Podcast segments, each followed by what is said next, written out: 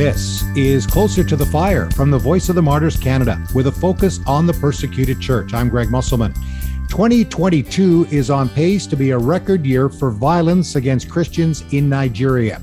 The Armed Conflict Location and Event Data Project recorded 31 attacks on churches and people linked to them in 2021 And halfway through 2022, there have been more than 23 separate attacks on believers in Nigeria.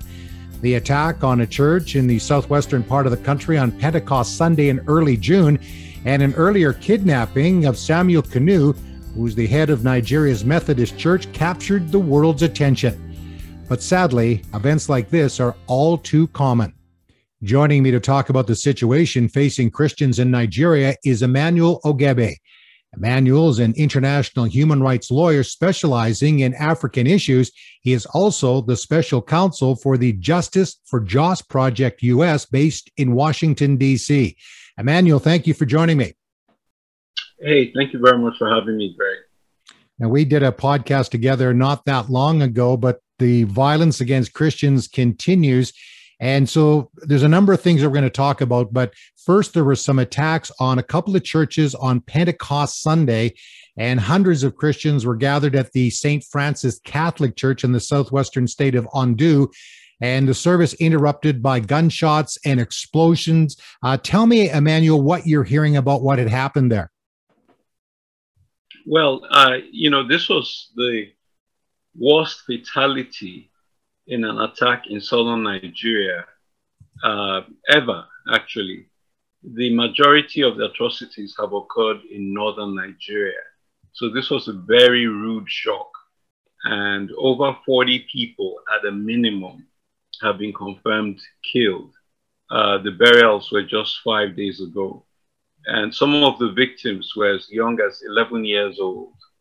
And uh, some of them were as old as uh, 80 there was an elderly couple, you know, husband and wife, uh, who were who were both murdered that day. Right. There was a father and son.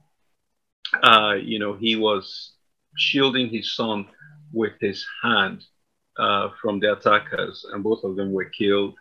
Uh, it was a really horrific uh, uh, attack and you know you mentioned southwestern nigeria and that's what caught my attention as well because from what i understand this is an area there have not been attacks. It's been relatively peaceful. Uh, we hear more stories about the north and of course we're going to talk about northern nigeria and, and some of the things that have recently happened.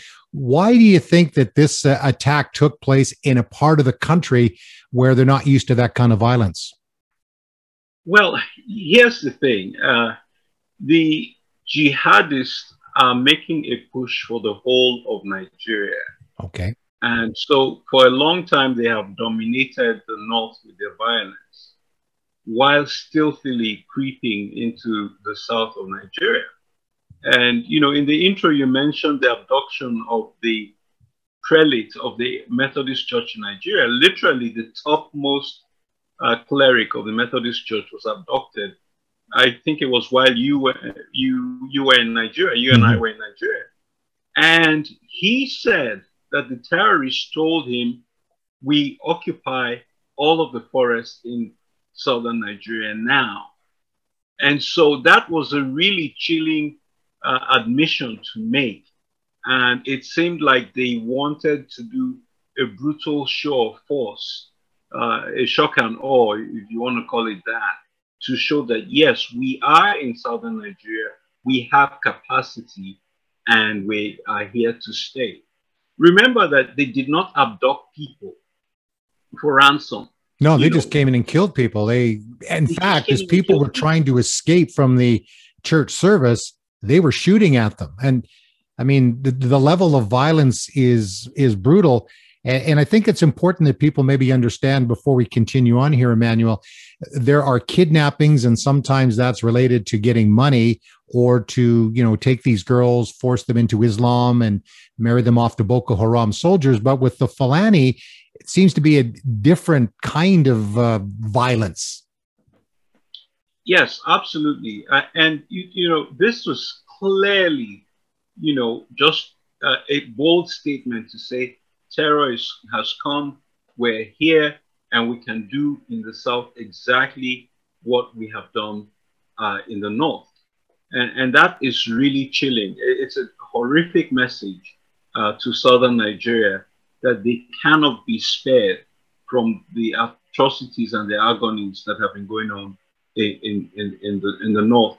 Now, let me point out, you know, Greg, that that same Pentecost day when this attack occurred in southern Nigeria, there was also another attack in southern Kaduna in northern Nigeria. Right. Yes, that happened. Yeah, June fifth.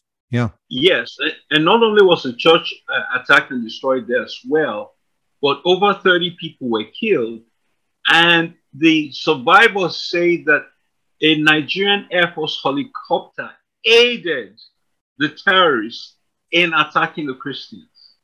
And so that's another level, a new level of uh, persecution uh, going on here.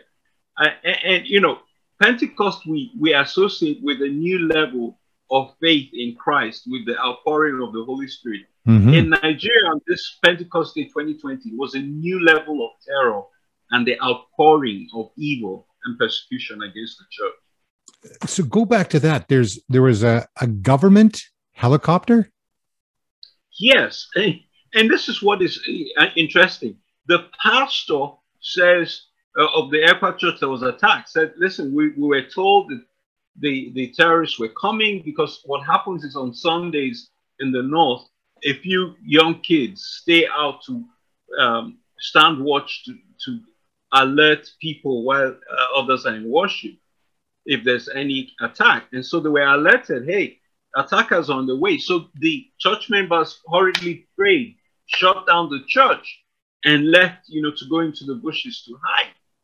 And the next thing, you know, this uh, convoy of bikers, uh, bandits on bikes, arrived. And guess what? They called in literally they called in Air Force reinforcements. And a Nigerian Air Force helicopter came in and was shooting the Christians who were hiding in the bushes from the air. Why? You know, so basically, why though? I can't. I mean, I know we're going to get into why the government doesn't do a better job protecting the Christians, but now we're finding out they're actually, in some cases, actually involved in this. Absolutely. And you see, we have received a similar report that happened in uh, in 2017, December 2017. Again, I was in the country, and this happened in Adamawa State, where the Nigerian Air Force went in and was shooting Christians who were defending themselves against the Fulani.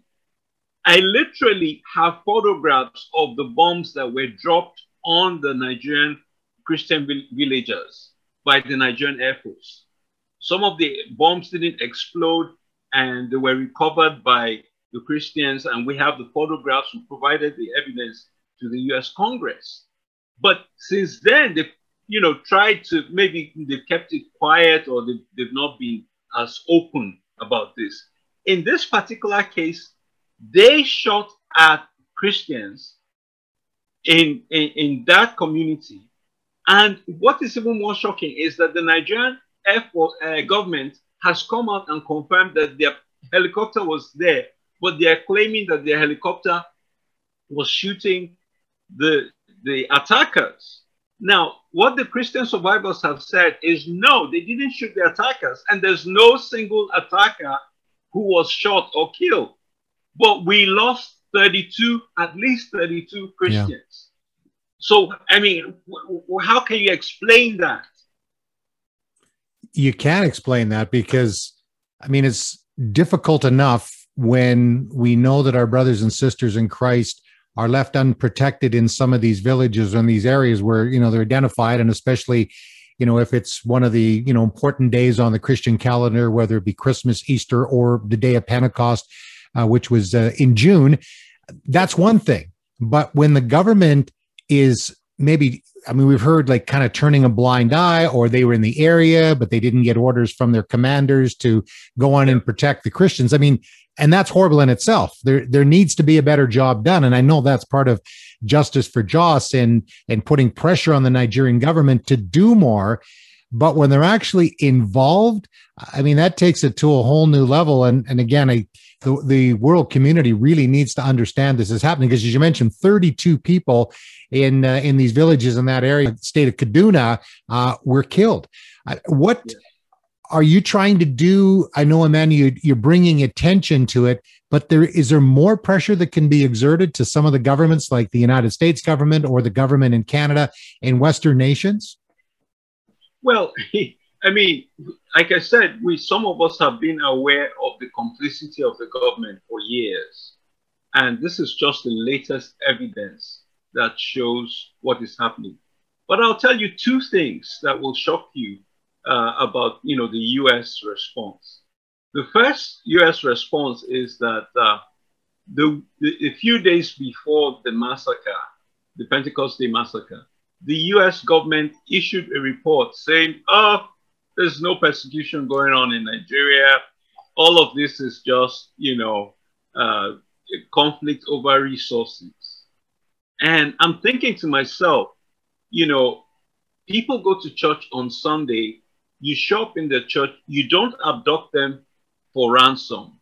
You don't even steal stuff from the church.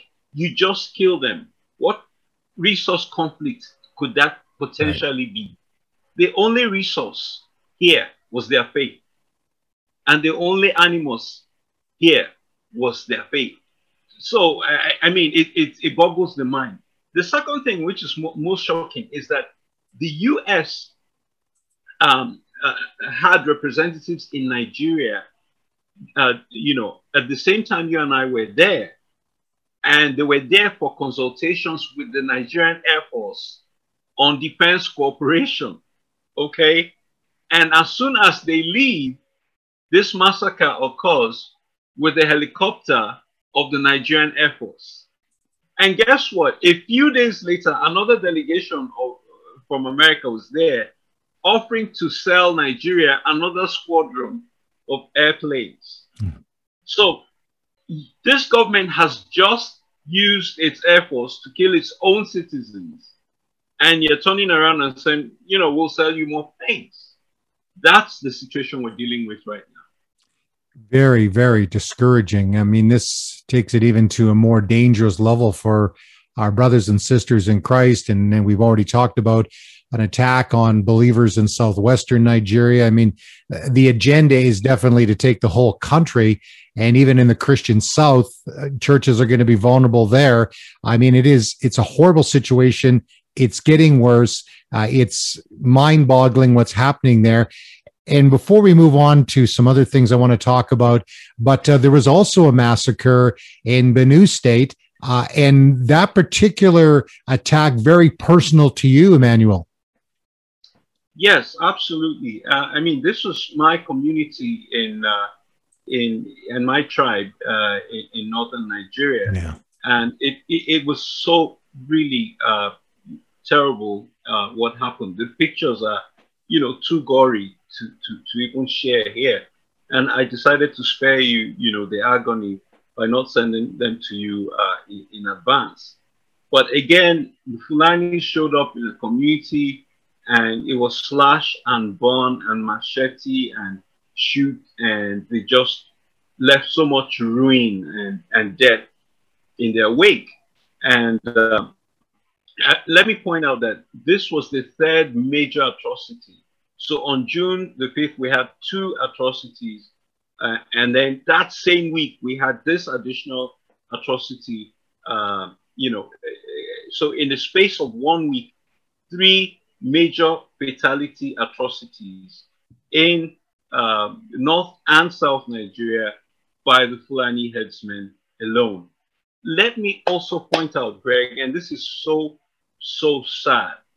In addition to these major atrocities, there, there are more silent attacks going on.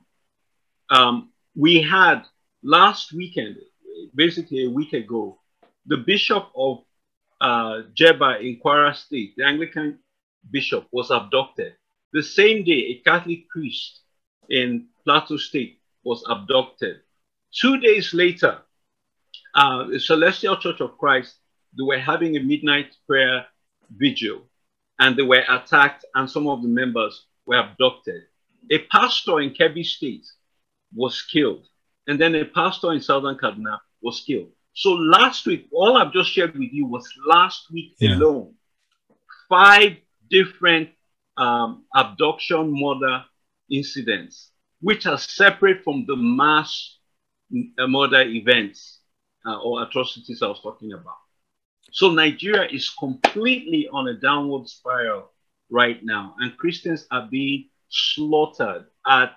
I, I want to compare it to the early church levels, where Christians in Rome literally hide, had to hide in rocks and in caves and in caverns just to get away from being killed.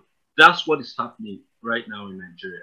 Yeah, it is tragic, and and I know on the other side we we don't want to forget this. You know, I was recently in Nigeria, as you were, Emmanuel, and you hear the stories of how God is working. Many are coming to Jesus. Uh, many from Muslim backgrounds are coming into relationship with the Lord, and and we believe there's i mean this is a spiritual battle we have to understand that yes there's groups called the boko haram and fulani herdsmen and islamic state of west africa but you know what is fueling that that is the enemy. And that's why we really need to be standing in prayer. And i know for the believers there it just you know it causes so much discouragement.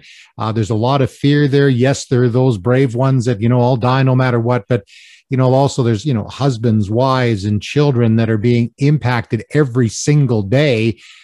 But again god is working. We know that. People are coming to know him. And that you know that's why we don't just say okay just give up your faith. And because this is real this is about eternity and nigeria is a nation we need to continue to watch because god is working and I mean, it's happening not only in Nigeria, but it's spilled into some of the other surrounding uh, countries as well. This is a desperate situation.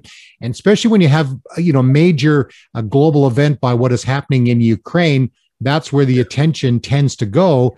And well, yeah, Nigeria, that's always going on, but it just seems that there's just this blatant attack against the followers of Christ. It's it's it's heartbreaking and no ministries like the one I'm with, Voice of the Martyrs, uh, what you're doing, Emmanuel, and many others, our friends at Christian Faith Ministries near Jos and Christian Solidarity Worldwide, great organizations getting there to try to help our brothers and sisters, the widows, the orphans, and to equip them, you know, to continue to advance the gospel. But it's heartbreaking. Now, when I was there, uh, I mean, again, we and we're going to pray in a few moments because that's the ultimate warfare that we can uh, be involved in but uh, while I was there, was a, story came out. A young 25 year old uh, college student in education in Sokoto. Uh, she was attacked by a mob on May 12th. Uh, rumors had spread that she had blasphemed Muhammad. They were in a WhatsApp group chat for their school. Uh, there was some going back and forth, and Deborah Emmanuel Yakubu, very strong, passionate believer, stood up for her faith and said, this WhatsApp is being used for school purposes, not to propagate Islam. And that's what some of the students apparently were doing. Uh, also heard rumors that uh, one of the Muslim students was also interested in her romantically. Anyway, it had a horrible ending. She was killed. I mean, Emmanuel, this is a, horrendous story. I know you're wearing a t-shirt uh, as well. And uh, I'm going to put that on the screen here for those that are watching. Uh, if you're listening, you can uh, go to voiceofthemartyrscanada.com and, uh, and go to the podcast section. You can see uh, the t-shirt that, that Emmanuel is wearing. But tell me more about that story because this is not an, it's isolated in one way, but it's not uncommon to what's taking place. Yes, I mean the death of well, should I call it the murder yes. by burning alive of Deborah is just the latest gruesome um, installment of persecution that uh, occurs in nor- northern Nigeria. Um, you know, like you said, it was people inundating a WhatsApp group and her saying, hey, you know, guys, you know, cut it out. This is for class, not for teachings about the prophet and that was all that they needed. Um, you know, and in northern Nigeria, there have been riots because there was a lunar eclipse. You know, Muslims came out and said, "Oh, the sins of the infidels has, has caused the moon to disappear," and they went around and they destroyed homes and killed Christians. Emmanuel, do they actually believe that the Christians are responsible for the lunar eclipse and and blaming it on them? Absolutely. And you know, that's the level of ignorance and barbarism that we're dealing with and living with in northern Nigeria. I mean, this happened. This has happened actually a couple of times, where after or during a lunar eclipse, they would say, "Hey, it was the sins of the infidels that caused the moon to disappear," and so they would go out and riot and kill people and destroy uh, their property. And so we're dealing with people who are not connected to science, who are not connected to civilization, and who are not connected to progress. And that is a very little combination mm-hmm. for people who are. And I don't know how we're going to solve this problem.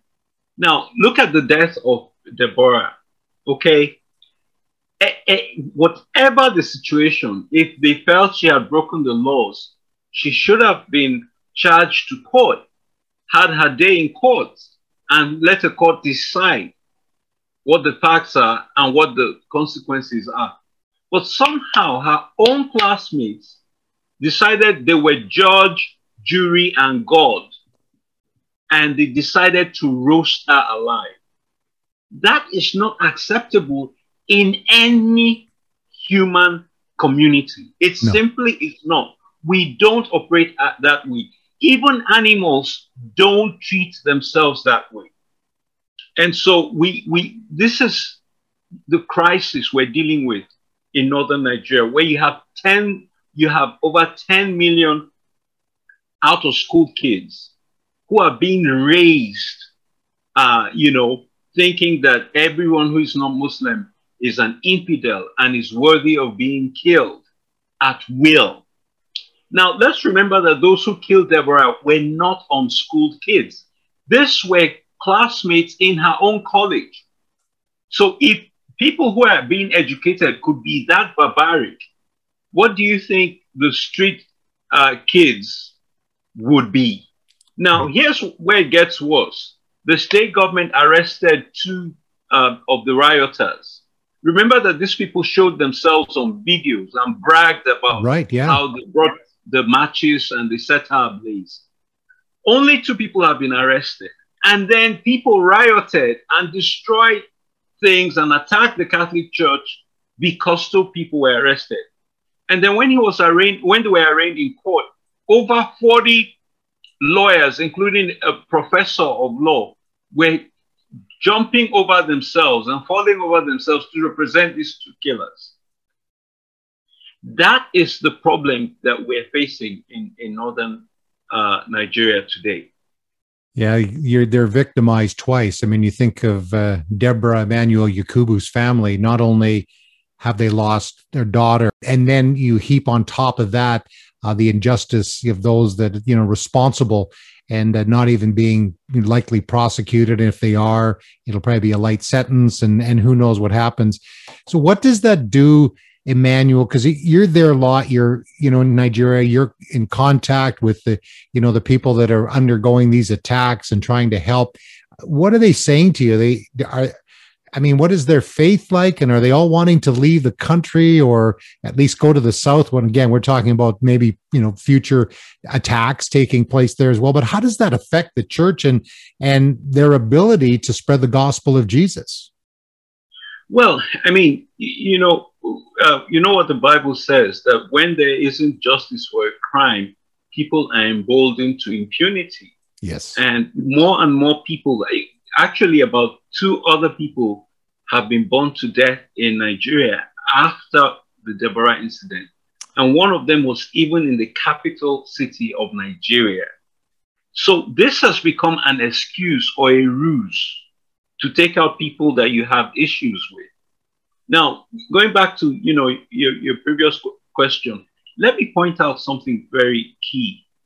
In northern Nigeria, Muslim people go to their wealthier neighbors and say, "Hey, we would like to borrow money from you." Mm-hmm. And when the person says, "Well, when are you going to pay back?" They said, "Oh, the next riot that we have will pay you back."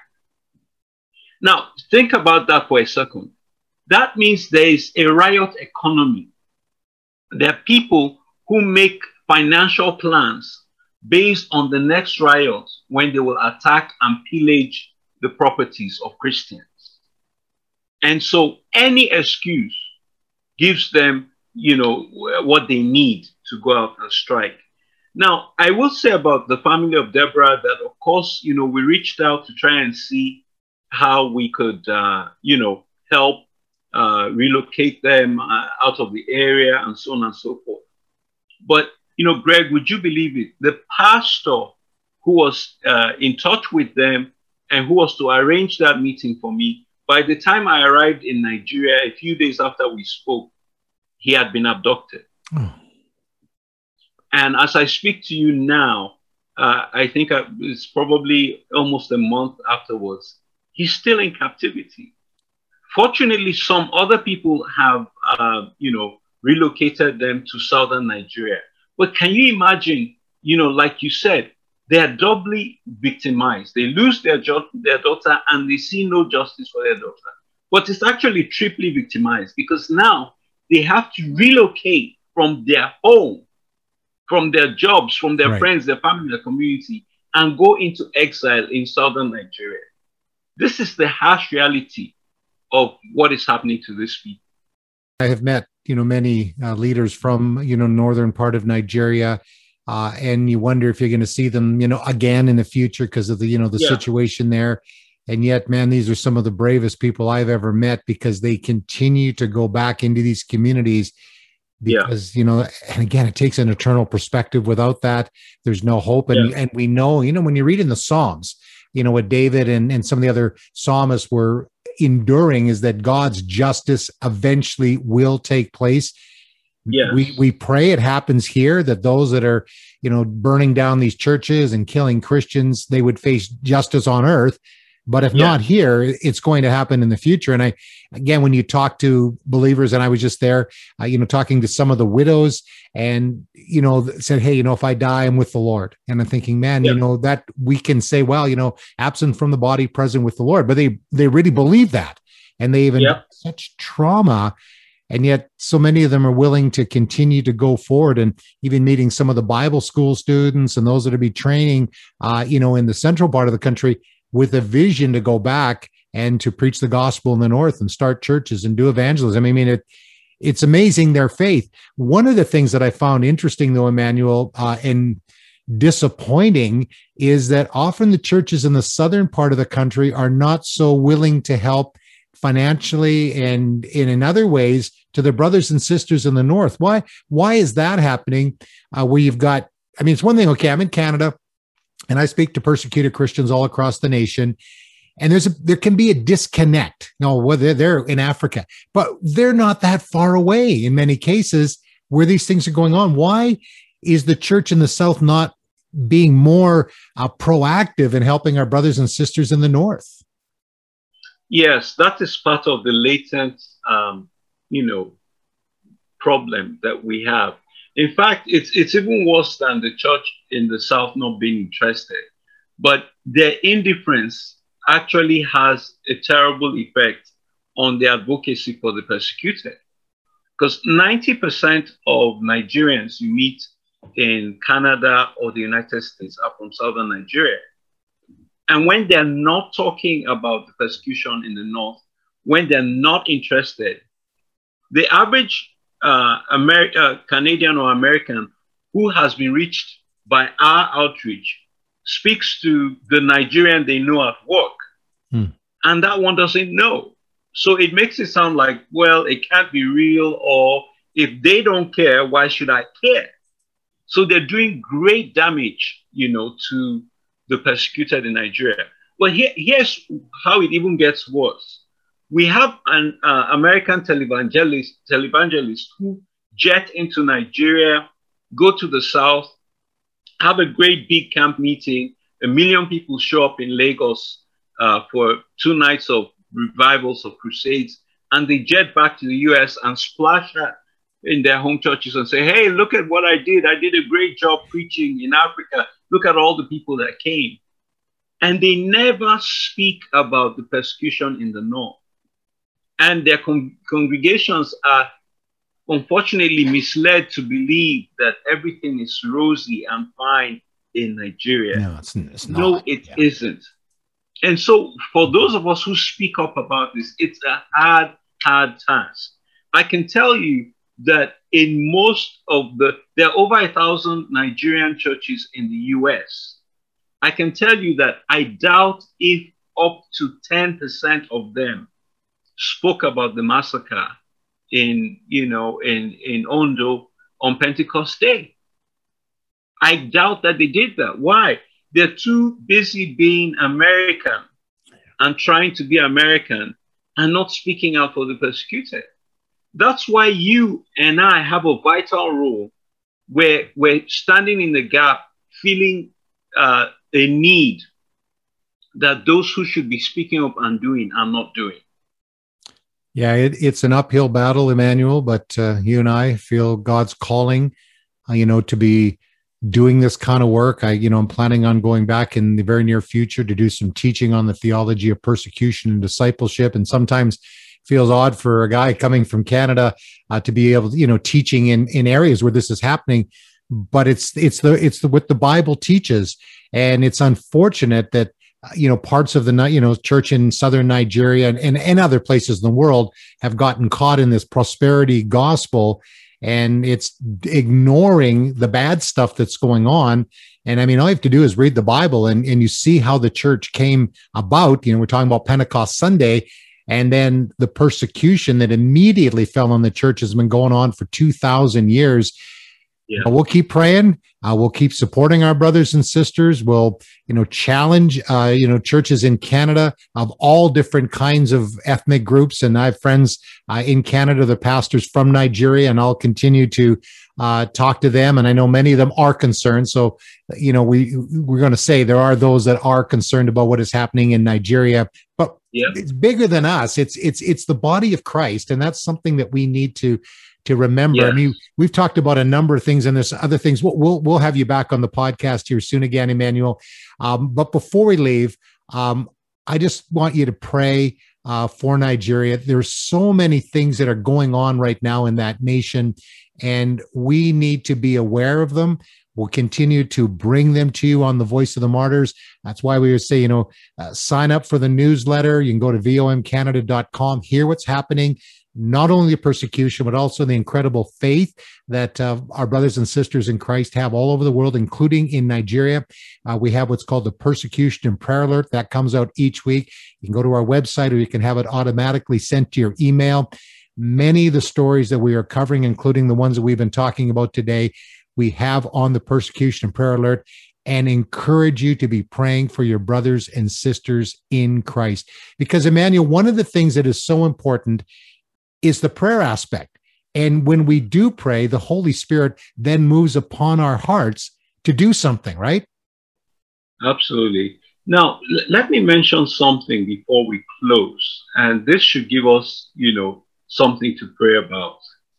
Now, Nigeria just had presidential primaries while you know we're out there, and one of the people who is running to be president um, issued a tweet condemning the killing of Deborah, and within 24 hours he turned around, deleted the tweet, and fired his assistant, claiming that the tweet was not author- authorized. Oh boy. That guy has now been nominated by his party to be president next year. This is someone who couldn't take a stand on a tweet to condemn the killing of Deborah.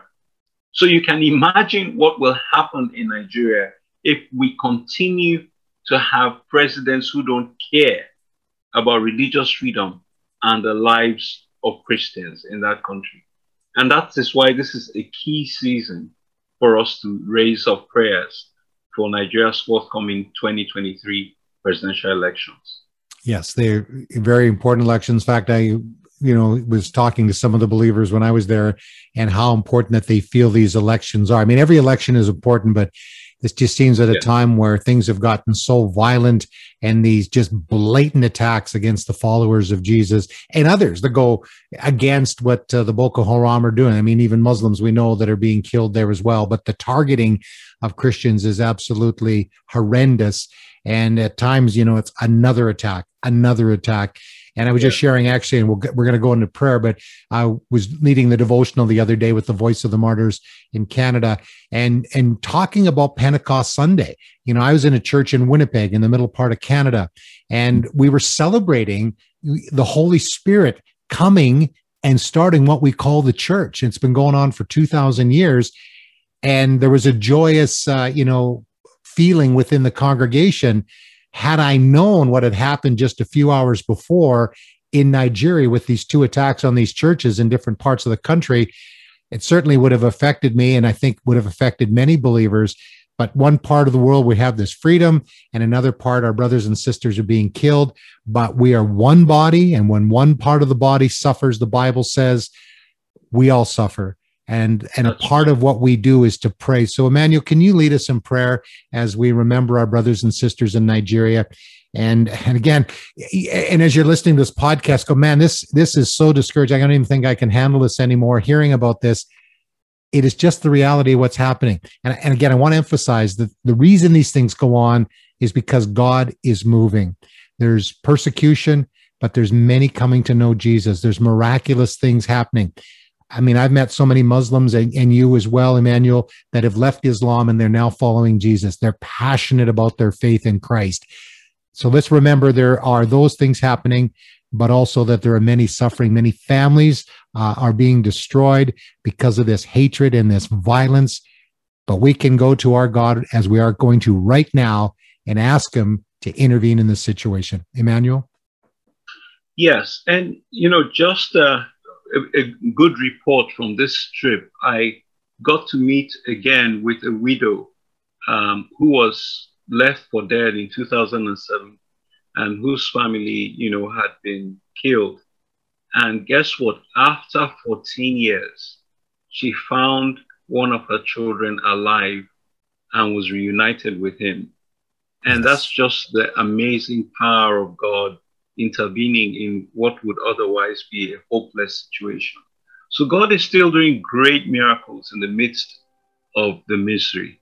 Uh, let's take a moment to pray at this time. Yes. Dear Heavenly Father, we come before you with really heavy hearts and your word says we should cast our cares upon you because you care for us. Thank you, God, that we have not just a powerful God, not just a miraculous God, not just a loving God, but a caring God. Mm-hmm. And you care so much that you said we should bring our burdens and lay them at your feet. And so we approach the throne of grace today and ask for grace for a time of need. Father, we cry out for the um, victims of all of these atrocities, their families. And we ask that Holy Spirit Comforter, you will comfort them with your peace that passes all understanding. Lord, we pray for those in hospital. We ask for your healing. We pray for those who've lost their homes. We ask for um, your provision. Lord, we pray uh, against continuing attacks. Lord, we pray for your justice for the shed blood of the martyrs. We pray for your consolation for the family of Deborah. We pray for Leah and many others in captivity. Lord, undertake for them, be with them, um, strengthen them, protect them, and ultimately free them. Lord, we thank you for the news of the two uh, Chibok schoolgirls who were found last week after eight years in captivity. Yes, Lord. Mm-hmm. Lord, we know that you can yet bring them out. We pray for Dorcas, who has been in captivity for eight years, and this month is her birthday. We trust you, Lord, also that we will see her and receive her in due season. Yes, Lord. And so, Lord, we just ask that you strengthen the faith of your children in northern Nigeria and even now in the south where these atrocities have come. We, we see no way out of this. Um, But Lord, our eyes on you. Help us and deliver us. Hosanna, we cry, save now. In Christ's name we pray. Amen. Amen. Thank you, Emmanuel. Um, on the show notes, uh, if you're listening or watching, uh, I'll put information there how you can find out more about Justice for Jos, uh, the Voice of the Martyrs website as well, vomcanada.com. And uh, tell your friends about this podcast. Uh, we're not here just to try to build up this audience or anything like that. Our goal is to bring awareness to our persecuted brothers and sisters in countries like Nigeria. And you can go on and rate the podcast, and it just, you know, gets out there. More people will find out about it because we want to pray, we want to help, and you know through ministries like the Voice of the Martyrs, Justice for Jos, and some of the partners that we have. I've mentioned Christian Solidarity Worldwide Nigeria, Christian Faith Ministries, and others that we have worked with over the years to help. Now, when I was uh, recently in Nigeria, Emmanuel, one of the ideas there is to help build a trauma center uh, with Christian Faith Ministries, and we'll be featuring that later this year on 100 Huntley Street. But so many of these women and girls, they have been so traumatized and I didn't even get into some of the stories of things I've heard. Um, and yet, in the middle of trauma and evil, God is doing amazing things. And so we're able to help in a practical way. And so I would encourage you to be praying for the persecuted church around the world in Nigeria and other places. And then also to help practically. Again, we're not here in this Voice of the Martyrs, Justice for Jos. We're not fundraising organizations. We're trying to help our brothers and sisters in Christ. But reality is, it does take finances to help. And one of the cool things that happened while I was in Nigeria is I met a lady named Amina who's working with Justice for Jos, Christian Solidarity Worldwide, and then the Voice of the Martyrs Canada, uh, you know, getting the funds there and uh, working with our partners at Christian Faith Ministries. And and after hearing so many difficult stories, Emmanuel, was so beautiful to say, you know what? There are believers that are working together for the cause of Christ in Nigeria. And I know for me that brought hope. And then again, hearing some of the, the testimonies of, uh, yeah. of God's amazing power. So thank you for all you're doing and uh, love working with you, brother. And, uh, looking forward to being on a trip when we'll actually maybe be uh, together and uh, to be experiencing, uh, you know, the the fellowship of the believers in Nigeria. Thank you so much, Greg. I appreciate you, and uh, we'll we'll again talk to you soon. And remember, the closer you are to Jesus, the closer you are to the fire.